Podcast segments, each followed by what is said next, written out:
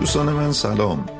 همین روز شهریور 1399 بر شما به خیر و سلامتی و مبارکی انشالله با شما در مورد 186 همین پند از هزار پند کار تیمی میخوام صحبت بکنم و یادآوری بکنم که وقتی در مورد تیم صحبت میکنیم اعضای تیم مجبورن فعالیت های جمعی رو مد نظر خودشون قرار بدن کسی در تیم نمیتونه فعالیت گروهی رو رها بکنه و صرفا بگه که من یه کار خودم رو انجام میدم ما وقتی لباس یه تیم رو میپوشیم پیرهن یه تیم رو میپوشیم عضویت در یک تیم رو میپذیریم قواعد اون تیم رو هم میپذیریم و مهمترین بخش فعالیت های اون تیم اظهارات و اقداماتیه که به زبون میاریم انجامشون میدیم و در مورد اونها اقدام میکنیم تا تیم ما به موفقیت برسه به زبون ساده تر عضویت در یه تیم لازمش اینه که حواسمون باشه نمیتونیم تنهایی کاری را انجام بدیم و باید همراستا با بقیه در راه رسیدن به نتایج تیمی قدم برداریم